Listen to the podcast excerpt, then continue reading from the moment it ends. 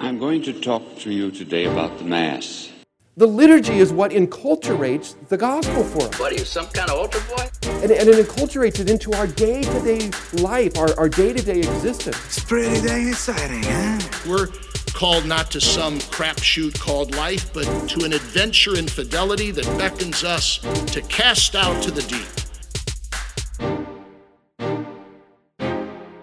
All right, gentlemen, we are uh, we are progressing nicely. Mm-hmm. Still getting our landing gear out here, and uh, Yes!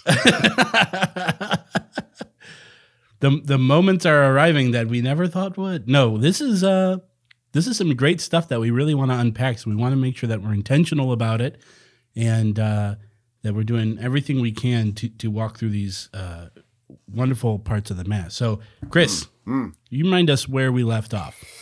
Yes, so this uh we're in about hour 23 of this particular mass uh, And we're with the just scratching the surface. just about done. And then we're going to go back and do the whole thing again, but we're going to look at it systematically this time. oh Yeah. boy. Instead of scattershot Yeah. like this time. Yeah. No, we should do another one with uh, from the uh, from the point of view of you and uh, Isaac, for example, or through the eyes of a child. All I knew as a child is I hated going to church. Sunday was torture. Oh. Getting in the car, I couldn't wait for it to be over. I even knew Eucharistic prayer too. I didn't know it had a number. All I knew is when it started with those words, it was short and I'd get out easily, You- quickly. Like even you as know when when uh, this reminds me of this uh, anecdote that I've recounted here. Remember our friend Father John Grant, LI alum, priest of uh, Tulsa. He said that when he was a little boy, his dad told him that heaven would be be like mass, and he and he just started crying. It does take Anyway. some, some discipline. And it's like to ask a kid to sit still for an hour. It's a lot. It's a lot Yeah. for them. You know. well, and hopefully, what this I can't even sit still for an oh, hour. Yeah. Hopefully, with this year's po- podcast, you know, going through the order of mass by the book, right? So this is inspired by Traditionis Custodes about, you know, part of the part of the the the rift that exists. Uh, to a greater or lesser degree, depending on where you are, is because the mass is not celebrated like it's supposed to be. So people want to find something that is maybe a little bit more according to Hoyle. So we wanted to look through the order of mass and look exactly what the missal says. You know, I think most people in the church they know there's a big fat red book up there, but nobody's ever looked in it. And so we want to we want to say uh, talk about those things uh, in in the big book. So uh, when we left off last time, we were in the uh, communion rite, and I think uh, what did we finish? Um, oh, we, we were talking about um, the desire of the church to receive communion from the altar. That is to say, from the elements consecrated at that mass, because that's a sacrifice, uh, and also ideally from the chalice. Although you know, I think I don't know.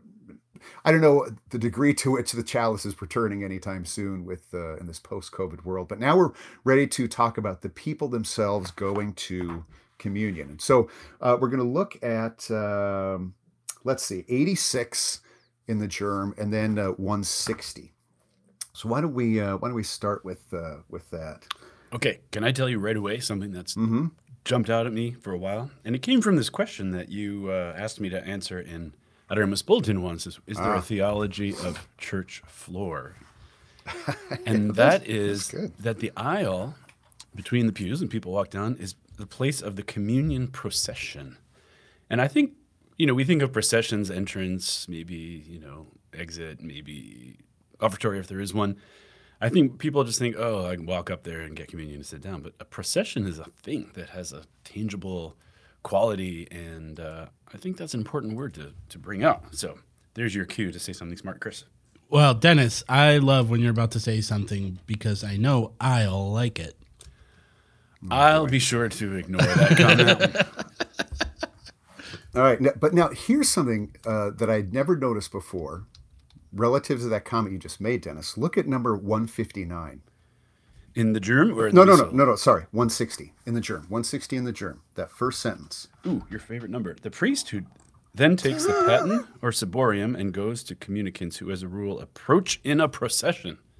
Oh, see, that's interesting. This is another example of uh, your translation. What mine says is the priest then takes the paten or ciborium and approaches the communicants who usually come up in procession. Oh. Now, I'll tell you why I, that kind of jumped out at me is, um, you know, there, there's a lot of discussion about um, maybe people going forward in the communion procession who ought not to be, whether because they're uh, under Canon 915 and there's some uh, prohibition about them receiving communion. Maybe they're not in a state of grace. Maybe they're uh, a non Catholic spouse. Maybe they're children, right? Because in, um, let's say, in the communion rail time, which there are communion rails more and more, is people just come up in no particular order. But I think uh, now it's, you know, imagine you're in the pew and everybody just files out, whether it's because you have an usher who's uh, uh, releasing people for communion, or it's just sort of it's this machine where everybody comes forward. Uh, and so there are people in the communion procession who are not going to receive communion. But so anyway, that that word usually come forward in procession was something that I thought was interesting. Anyway, I might be the only one. well, does that mean it was that some comment maybe about when people used to kneel for communion and didn't come up in procession? Well, yeah. Think about uh, well, again, none of us has any lived experience from prior to the council, but if you, you know, for a for a communion rail, it was just kind of it, it was seemed less orderly.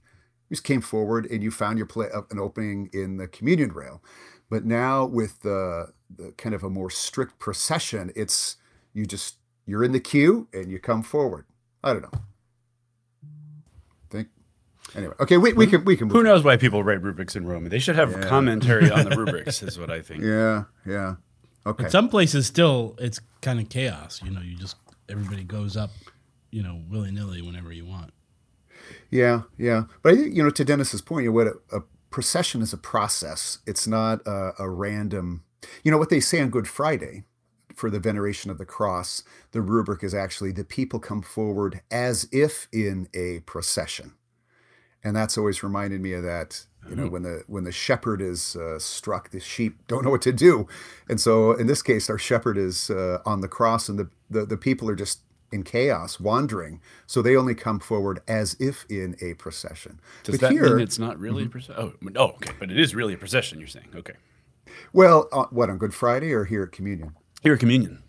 Yeah, I think it is. It, it's similar to that, but I think to your point, Dennis, is is this is the this is your um, how do you want to say cementing you into your place in the body of Christ. When you receive the body of Christ, it incorporates you more definitively into the body of Christ.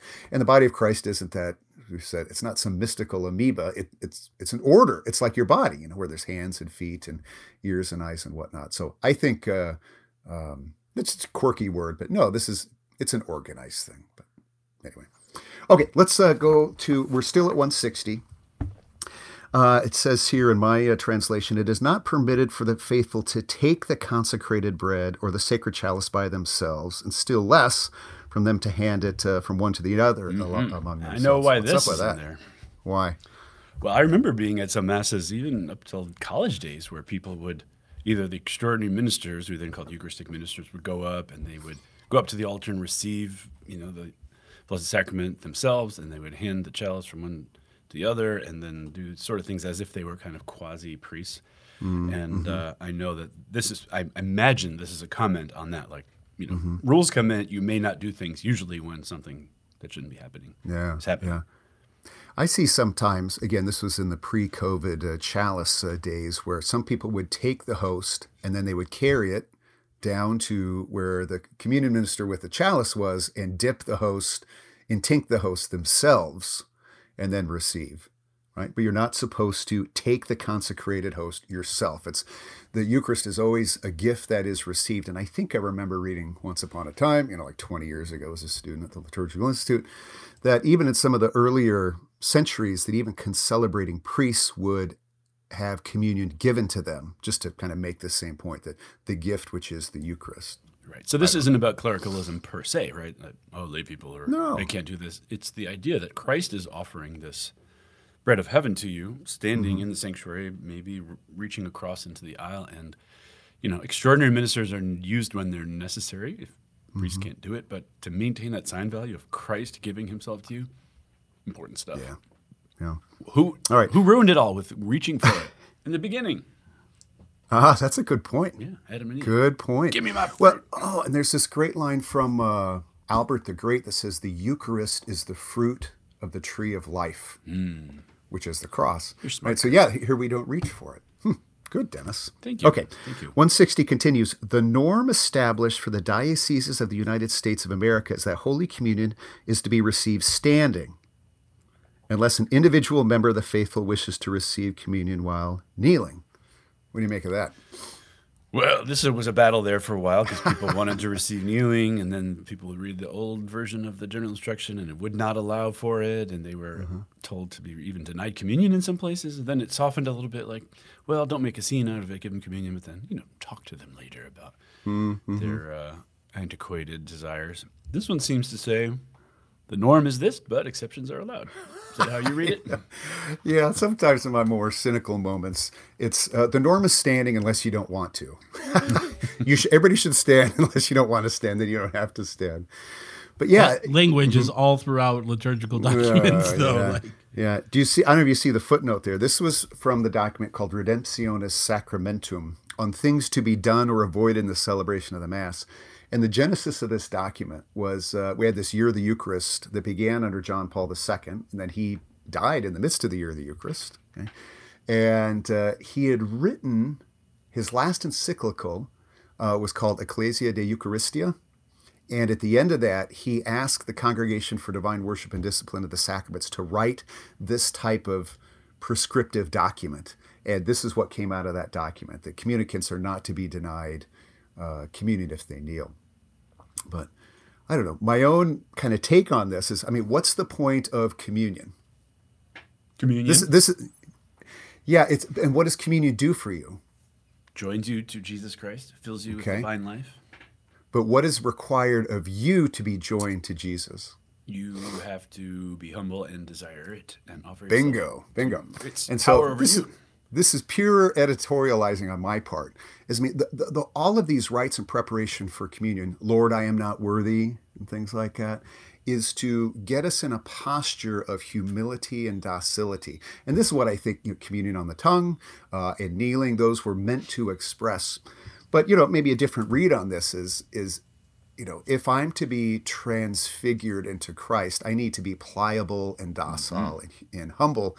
And so I at least think to myself, you know, whatever my own, you know, personal preferences might be, that I almost sometimes think that I should do the opposite of that as a matter of spiritual humility and, uh, again, pliability. But What, like, I must kneel to, to be pious, even though I'm disobeying the norms of the bishop. The bishops, is that what you mean?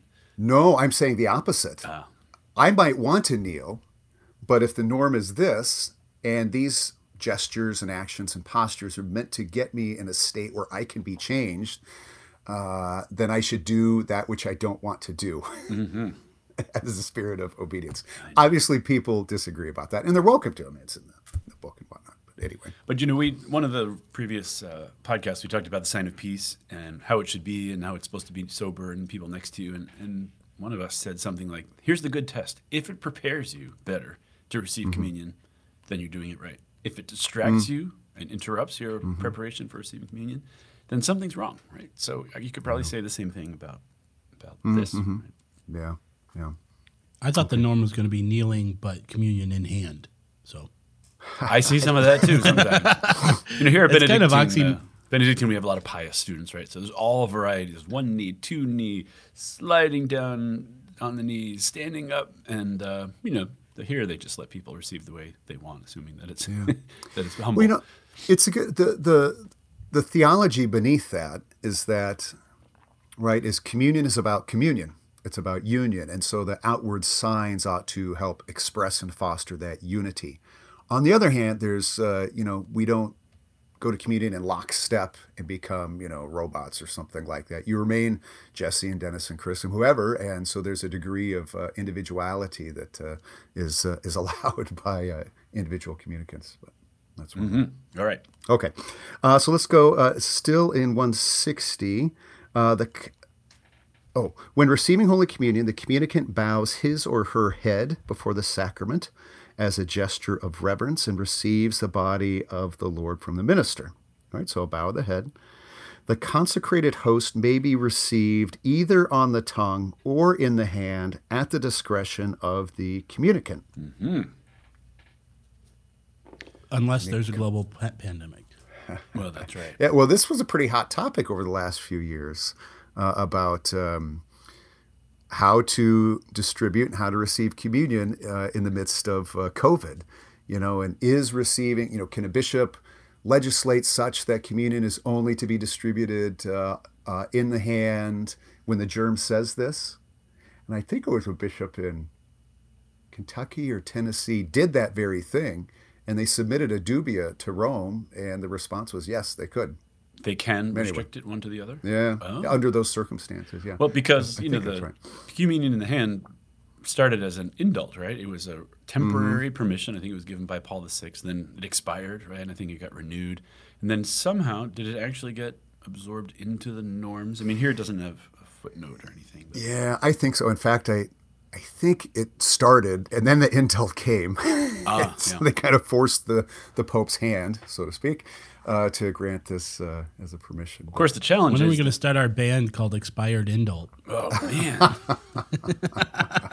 I think we'll change the name of the liturgy guys to that next season. Well, whatever its history, it's on the books now, and it's a legitimate option. Yeah. Uh, but of course, you have to watch out for people who are up to no good. We actually have two uh, people who stand and watch people receive communion, like they're ushers at uh, Benedictine on Sunday and big masses, because I guess they've had experience where people just walk off with the Eucharist either to Mm-hmm. have it in their glove box of their car or at home or for satanic ritual or whatever. So it's kind of interesting thing. Yeah. All right, let's go to 161. What do you got there, Dennis?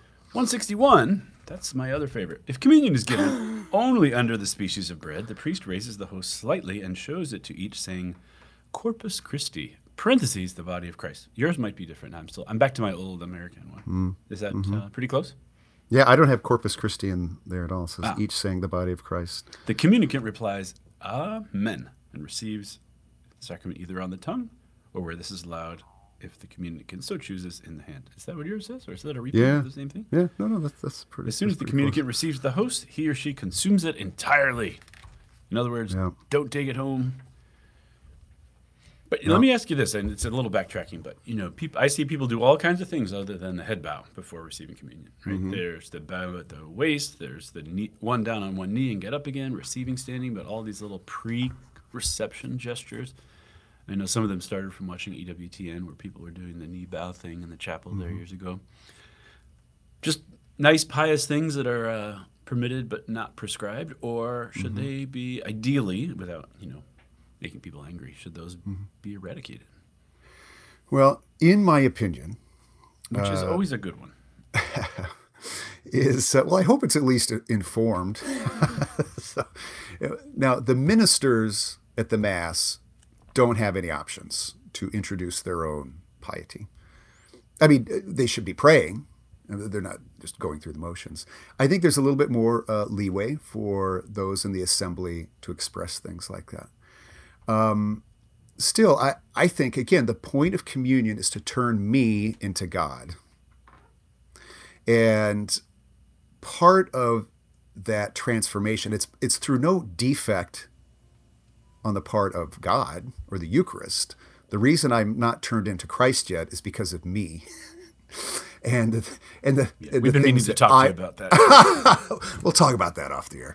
This has been a six-year intervention that we've been really winding up into. So let's dive into that. yeah the whole reason jesse started this podcast was not about anything it's just to get you to heaven We're But- just really worried about it for six years. And uh, But I mean, in in uh, again, people disagree about this. But in to my way of thinking, if I'm going to be transformed, I have to be willing and able to be transformed, which means it's not about me.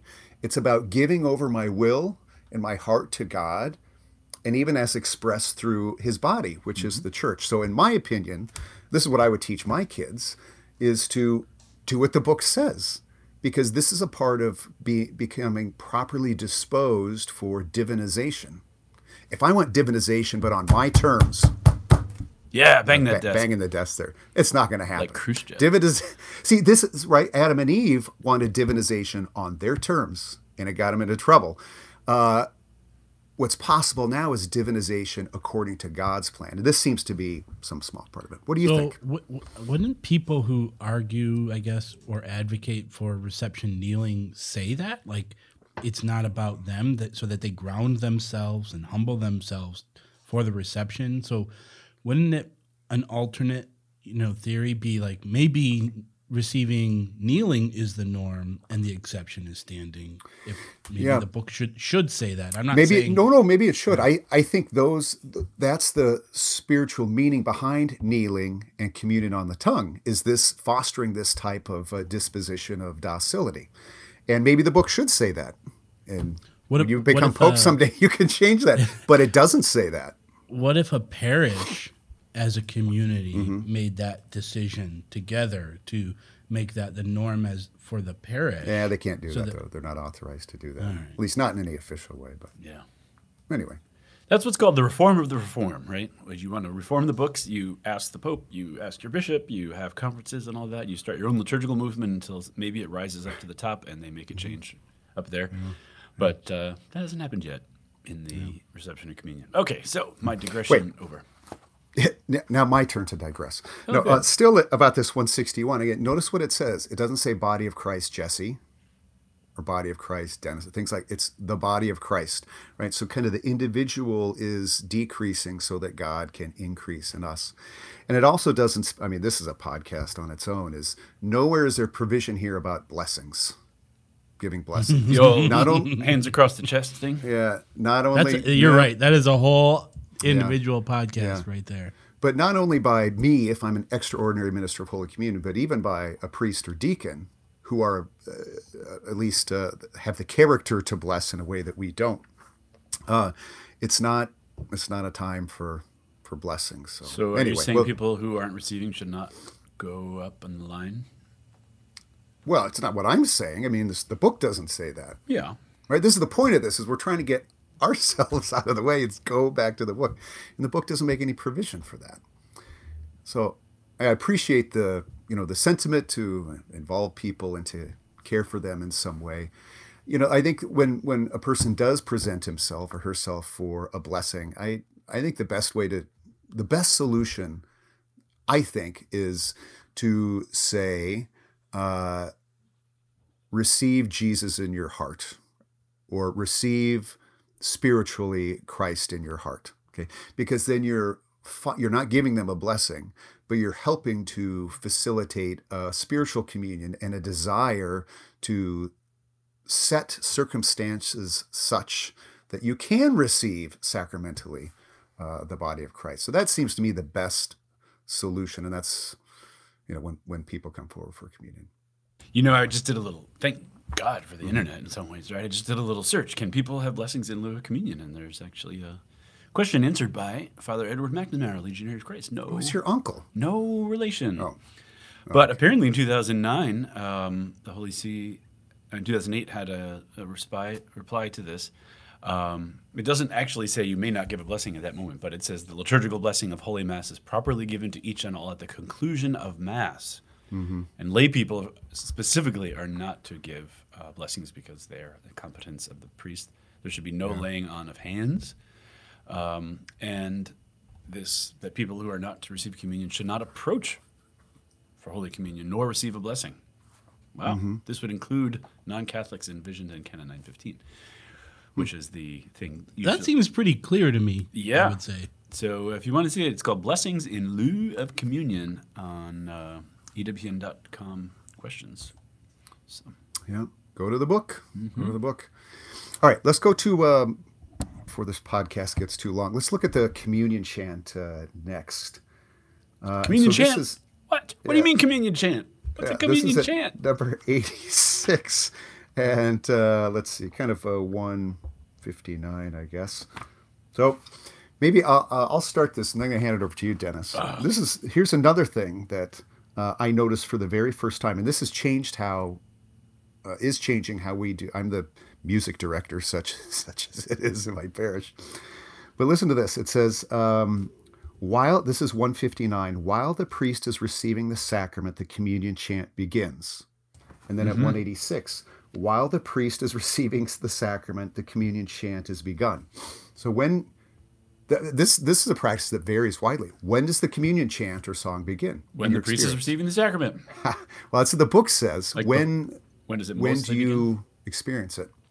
When the cantor or somebody says, "Please join us in song," and page 486, and then the piano starts playing, and then usually it's not until people start moving, though. I would say. Mm, Jesse, what about your place? Uh, after the priest receives uh, the Eucharist under Okay. both forms. All right. So in most places, the communion chant is not begun while the priest receives the sacrament. Who cares? What's the why? Why should we? Why should we start the communion chant while the priest receives communion? Because that's when communion begins, right? With him receiving communion. Yeah, I, I don't know where I saw that. I read it somewhere though. It, you know, the idea is that, at least is what this thing I was reading said and struck me as reasonable, is that uh, you know this is a unifying uh, reception of the head and members of the body of Christ, and to help symbolize and sacramentalize and manifest and express this reality that the body of Christ, head and members, are being united in the church, that the communion chant encompasses everybody, all of the receptions. What do you think of that? Makes sense to me if you're going back to your mystical body theology, head and members, right? and they're not one priest thing, and then the people do something else. It's one event. It's one mystical wedding feast of the Lamb, hosted by the Lamb. And, uh, Yeah, well, I mean, if you did want to uh, get away from some clericalism, uh, perceived or real, I mean, this would be, I mean, the priest does his thing, and then everybody else kind of has their their moment. No, no, no. It's priest and people together uh, receiving the sacrifice which they together help to offer, albeit in their different ways. although he does receive it first, so it's not quite. Yeah, yeah. Oh, yeah. That was a thing for a while too, right? Was communion ministers would receive last because the host uh, serves his guests. You mean extraordinary ministers of Holy Communion, Chris? Is that what you're saying? Yeah. Okay. Well, or deacons too. Oh, or I oh, I suppose even priests in some Yeah, places. yeah, but yeah. yeah, that's not in, not in the books either. But okay. After that little uh, factoid there at uh, 86, um, what's what the purpose? chant? Yeah. Chant. What about a communion chant at all? Well, look at number uh, 87. What are what are your options here for the communion chant? The options in 87. That's my other favorite number from the GIRM. God, you think you know somebody, Jesse, and you find out he has all these favorite numbers. You know, can you tell that I got my coffee just when we started this podcast, and now it's like I actually could pinpoint when it kicked in. I know this happened in one of our online courses too. I was so tired, and then the coffee kicked in, and suddenly life was better. Uh, well, the first, uh, the option number one it lists is the antiphon from the Roman Missal or the Psalm from the Roman Gradual, as set to music there or in another musical setting. Well, does anybody know what that is? Right, the antiphon is a text given for each mass of the of the year um, by the church as the primary text that's supposed to be the song for communion. And so the first one is that one. But that number one is pretty uh, pretty flexible, Chris, right? Because the antiphon from the Roman Missal could mean the current Roman Missal, right? Or the psalm from the Roman, Roman Gradual, which is the older Latin, rather complex chant, as set to music in the Gradual or in some other way. But in either case, number one, even though it doesn't say in preferred order, number one pretty much usually means in Roman documents that this is the first option, and the first option is usually preferred option. So uh, we had a, I had a discussion with this. Remember Monsignor Dempsey from Chicago, who taught liturgical law at the Liturgical Institute, and I asked him, and I know you and I went back and forth on this, Chris. If they're given in order, does that mean order of preference? And I asked him, and he said, unless it says order of preference, it isn't order of preference because it's not there. But but it does imply an order of preference in Musicam Sacram, right? and every other document. So what he yeah. told me was that you have, it, in absence of it saying an order of preference, you have to take the context from Trella Solicitudini, Musicam Sacram, Musicae Sacrae, Sacra Musica Disciplina, you know, all that stuff. And they were always given in that order. In fact, that's what pride of place means. Primum locum, um, of place for chant is, so it's, it's always been in the number one spot. Graduale Romanum, proper text. And it's still in the number one spot.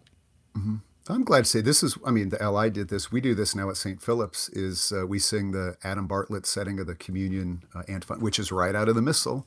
And uh, but again, I started singing it now while the priest is receiving. All right, so that's the first option. What are what are the second? The seasonal antiphon and psalm of the simple gradual, which many people don't even know exists. I think the simple gradual is not so simple, right? It's uh, I guess that's the Graduale Simplex, which was actually a book produced after the Second Vatican Council, specifically mentioned in the text of Sacrosanctum Concilium that a book drawing up simpler versions of the the chants and the uh, text of the Graduale Romanum should be done so that people could use it.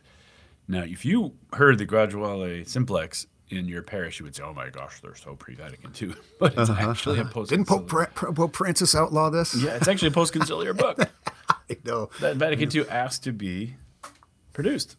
But it's da da da da da da da da da da da da right instead of the kind of complex chants. And they were meant for little parishes like yours, Chris, right? Little country parishes didn't have a choir, a big music director, an organ like a cathedral.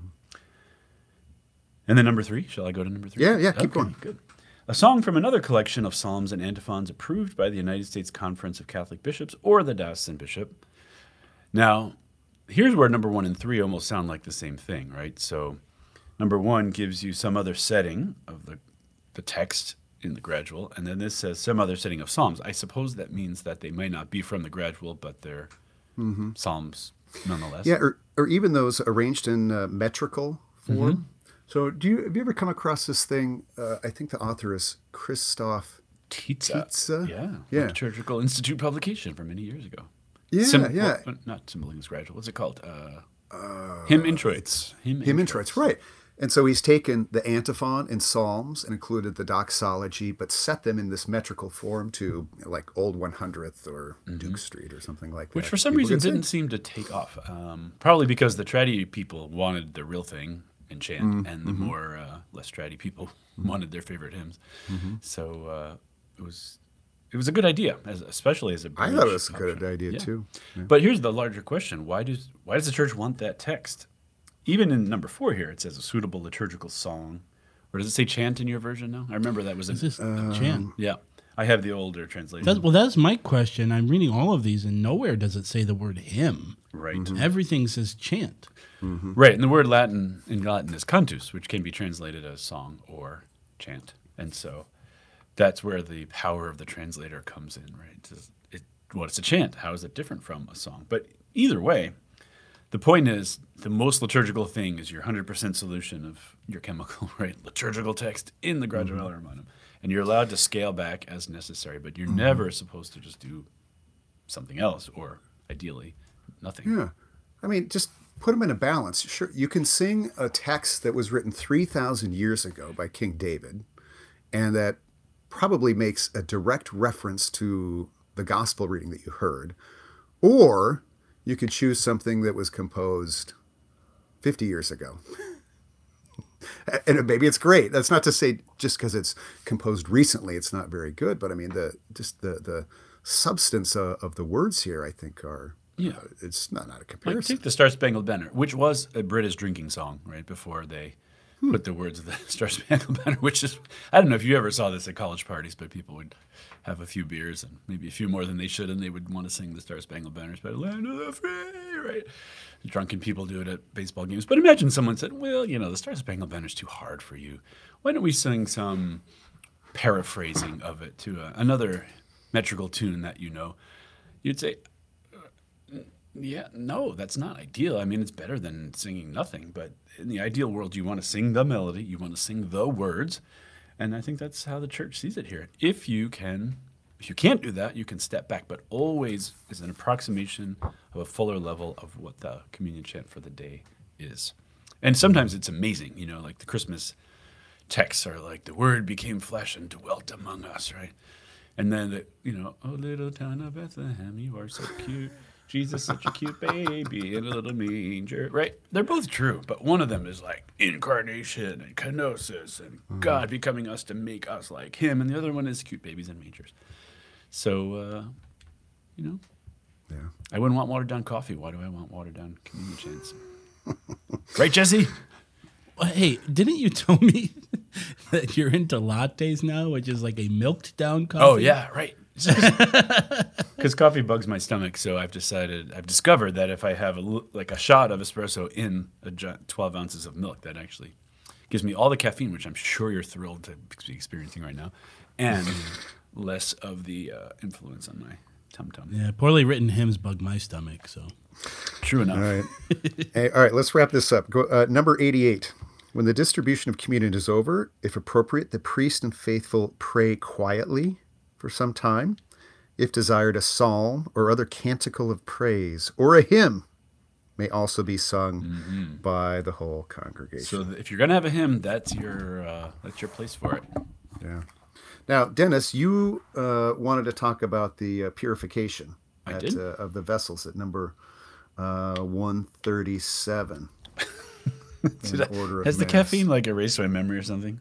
Oh, I thought you were joking. No, you literally said before recording this, you're like, "Can we talk about this?" That's Oh, 137 in the missal. Okay, I thought you meant Yeah. Yeah, in the order of mass. Order Okay. of mass. Yeah, 137 and all of that. Yeah. What did I say there? Oh, yeah, yeah, yeah. Oh my gosh. when the distribution of communion is over, they purify the paten and the chalice and also the chalice, over the chalice and also the chalice itself. Okay, so let's look at that. I didn't read it exactly, but purify the paten over the chalice. What does that mean, Chris or Jesse? It means that if there are any particles left on the paten, then they have to be Mm-hmm. uh, put in the chalice because ultimately uh, the priest is going to have pour more water. Yeah. you know. And in the old tradition, they liturgical would pour, swirl. They could um, purify with wine as well, and I think that's still uh, permitted, as if I understand. Mm-hmm. that. just to make sure that as much of the remains are consumed as possible. Of course, yeah. And what most people never hear is that this little prayer. While the, he carries out the purification, the priest says quietly, quietly, "What has passed our lips as food, O Lord, may we possess in purity of heart, that what has been given to us in time may be our healing for eternity." That is so good. So good. Hey, that would be an awesome hymn. Hey, somebody out there who loves hymns, that would be one of the best uh, communion hymns out there. A little four four part something or other. It could even be a little prayer you say to yourself Mm-hmm. when you're, you know, meditating after reception. Right. Purity of heart means like the deepest desire of your love of God. And it comes past your lips as food, but, and it's given to us in time, in other words, sacramental. But our healing for eternity, may it make us like God. So all this sacramental language that's embedded in there, tangible stuff, fills our heart with love of God, desire for God, unity with God. It's given to us in time, but it's to make us ready to be with God for eternity. All right, two quick questions. Who can purify the vessels?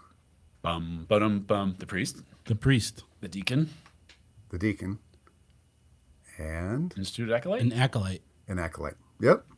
Yeah, That's but not it. an extraordinary minister of Holy Communion. Right. Yeah. because it's part of the priest's identity, and I suppose by extension, those who assist him to uh, to care for the Yeah. vessels. Do you remember the great vessel purification debate of like 12 years ago? Yeah, People were arguing over can a layperson do this? Should they be Mm-hmm. left on the credence table? Should they be purified after Mass? All this stuff. And the, and the people are crying, clericalism, clericalism, they're denying us the right to do the dishes. But gosh, imagine if you made your guest do the dishes. If you want to go, Hmm. talk meal theory, no, no, no. Where? Uh, here's another question. Where are the vessels purified? At the altar. Or what if there's a lot of Or in the sacristy. Yeah, the credence I- I table. guess- th- those are all the right answers. If the priest purifies the vessels, or the priest and the deacon, it takes place at the altar, or can take place at the altar, because this is the, the spot of the priest. If the deacon does it alone, he doesn't do it at the altar. He's not the priest. He has to do it at the credence table. Or they can be uh, placed on the credence table, suitably covered and purified uh, after Mass. Oh, they can. Okay. By mm-hmm. the priest or deacon still, or can a sacristan do it at that point? No, no, no, by a priest, deacon, or instituted acolyte. So- but that's But, probably not. but a good never in the sacristy? No, it can be in the sacristy. Oh, okay. But not by anyone except a priest, deacon, or institute acolyte. Got it. Okay. All right. Then the, uh, I guess what's next? If your order of Mass 139, The priest returns to the chair. That's 138. Sacred okay. silence may be observed, or psalm or the canticle of praise. Yeah, you said that. okay. And then he stands at the altar or at the chair, facing the people with hands joined, says, Let us pray. And he says a prayer. And Jesse says, Sorry, I was muted. And Amen. with your spirit. Amen. Amen. Okay. and with your amen. All right, and so that brings to a conclusion the uh, the communion rite. Okay? And so uh, when we're But not our coverage of the. oh yeah, we still have the the podcast you've all been waiting for. We should start a Lord knows 24 7 liturgical commentary channel. Wouldn't that be awesome? Oh my goodness. Non-stop. I remember as a kid when CNN first started, it was like the first 24 hour news hour news thing. We were like, who would watch news all day? Well, Chris, when you were a kid, they didn't have uh, TV on all the time, right? There were the- like at a certain point there'd be like there'd be no TV past 10 p.m. or something, right? You mean because of my it parents? was or like 1 a.m. No, they would like have a test screen and they would Oh, play the that's right. national anthem and then it would go just like that white staticky stuff. They didn't have infomercials back then. That's part of why. All right, that's it. All right, should we answer a liturgy question then? Or, Who can purify the vessel? Oh, yeah. well, all right. uh, yeah, I, I, that's what I was thinking the whole time. I was like, maybe let's just make that the question. All right. Good. All right, liturgy question. Mail call! Mail call! Oh, Moses, Moses, why do you question me? Why do you care? Today, we have a similar debate over this. Anyone know what this is, class? Anyone? In my case, sir, the question is totally without meaning. Dennis, do you want to be like Jesse? Jesse, do you have a question? Yes. Jesse, Jesse, do we have a question? Yes, we do. Okay. Is it a secret question? It's kind of secret, actually, because this is a question from Denagunda, which is me. Is it about praying in a low voice? No, no so So, devotion. so, so devotion. Actually, somebody corrected me because I mentioned that the readings were often silent in the low mass, and that they're not silent. They're sotto voce, which means there's no such thing as silent reading of mass. Anyway, here's my question. I have noticed, not so much in this diocese, but when I travel, oftentimes bishop, uh, uh, deacons, permanent deacons, when they have a role, don't stand with their feet planted when they speak. So the priest will say, Lord be with you with your spirit. And when the deacon's ready to say whatever he says next, go forth, the mass is ended or something, he'll like step forward and then step back. And they tend to, when they speak, they tend to want to move rather than stay in place. And uh, it irritates me, but me being irritated is not the same thing as it being liturgical. That's not a litur- now that should be a liturgical principle, but it's not. So, Chris, what do you think? You train deacons all the time, right? Yeah, we, we, we just we just finished a semester of that, or even more. Hmm. The question never came up. I think uh, I don't think it's necessary, but it kind of seems reasonable, I guess, doesn't it? Uh, to sort, yeah, you shouldn't be fidgeting and shifting from foot to foot and things like that. But uh, if you were to step forward a little bit, doesn't seem unreasonable. But again, I don't. me as I want to I want to be heard and I want to move where it seems like he shouldn't be stepping two steps in front of the priest, even if he's not directly in front of the priest, but he's Mm-hmm. you know ahead of the priest, so to speak. It's just feet planted, stay in place, hands folded, and say what he's supposed to say and not Yeah. move. Well, certainly that's the character of the the Roman um, ritual. Is it's uh, there's a economy of gestures and postures and words and things like that, and we tend to want to elaborate uh, on gestures and texts and words, but it's not called for. It's uh, it's it's Caesar saying "Veni Vidi Vici." That's it. Nothing else to say, um, and that's that's that's what the Roman rite is like. And so, yeah, I suppose to uh, respect your heritage would uh, would suggest that kind of stay put All right. and not Major you know- crisis addressed. okay, yeah. I don't know. I don't know what else to say. Well, we, t- we also talked about being humble and all of you know grounding yourself and all of that stuff um, in this episode as well. So like you know presenting yourself and hey here this is me. We should avoid that. Yeah. Dennis, I've asked you this question many times, and I think I found the answer, but now I can't remember who it was. That art is something, uh, is nature constrained by law or something like that. And you always claim you don't know who said that, but maybe it was you. I mean, if we talk about, you know, a frame is is limited. A, a, a picture is limited by its frame, and even the there's constraints within a masterpiece of uh, of a work of art, and it just it doesn't go all over the place. And if if we're fostering an ars celebrandi, this art of celebrating, I think part of that for a deacon or a priest or any of the ministers is knowing what to do, but almost knowing what the limits of what you ought to do are. And this is what, um, you know, if the Mona Lisa had this great big ear to ear grin, you know, and it wasn't constrained just so, then uh, it wouldn't be the masterpiece uh, that it is. So, yeah, I think part of an ars celebrandi is is knowing the limits of your art. So, if a deacon said to you in class, "Should I keep my feet planted on the floor when I say my words?" Would you say yes? I'd say do what your pastor tells you. okay. if I Yeah, said, Chris, what's your liturg- liturgical principle? Yeah. No, If I think noise DMAC, then don't do it. Yeah. Yeah, I put that as a footnote, but do what the book says and don't do what the book doesn't say. And Literally it doesn't a tell you to, to do that. oh, that's good, Jesse. And if you have I a liturgy you. question, oh, oh wait, that's your job, Jesse. No, go ahead. You know, you can Uh, be. You know, you I've can heard be it. the if you have a subdeacon of the liturgy question, you can uh, email us at liturgy questions Isn't this hilarious after six years? at liturgy questions at liturgy's guy. Keep going. This is great. Right. If uh, if you have a liturgy question, you can email us at questions at liturgyguys.com or you can tweet Chris but not get an answer, or you can. Uh, yeah, that's it. All right. Thanks, everybody. that was so good. All right. Another episode of Liturgy Guys has mercifully come to an end.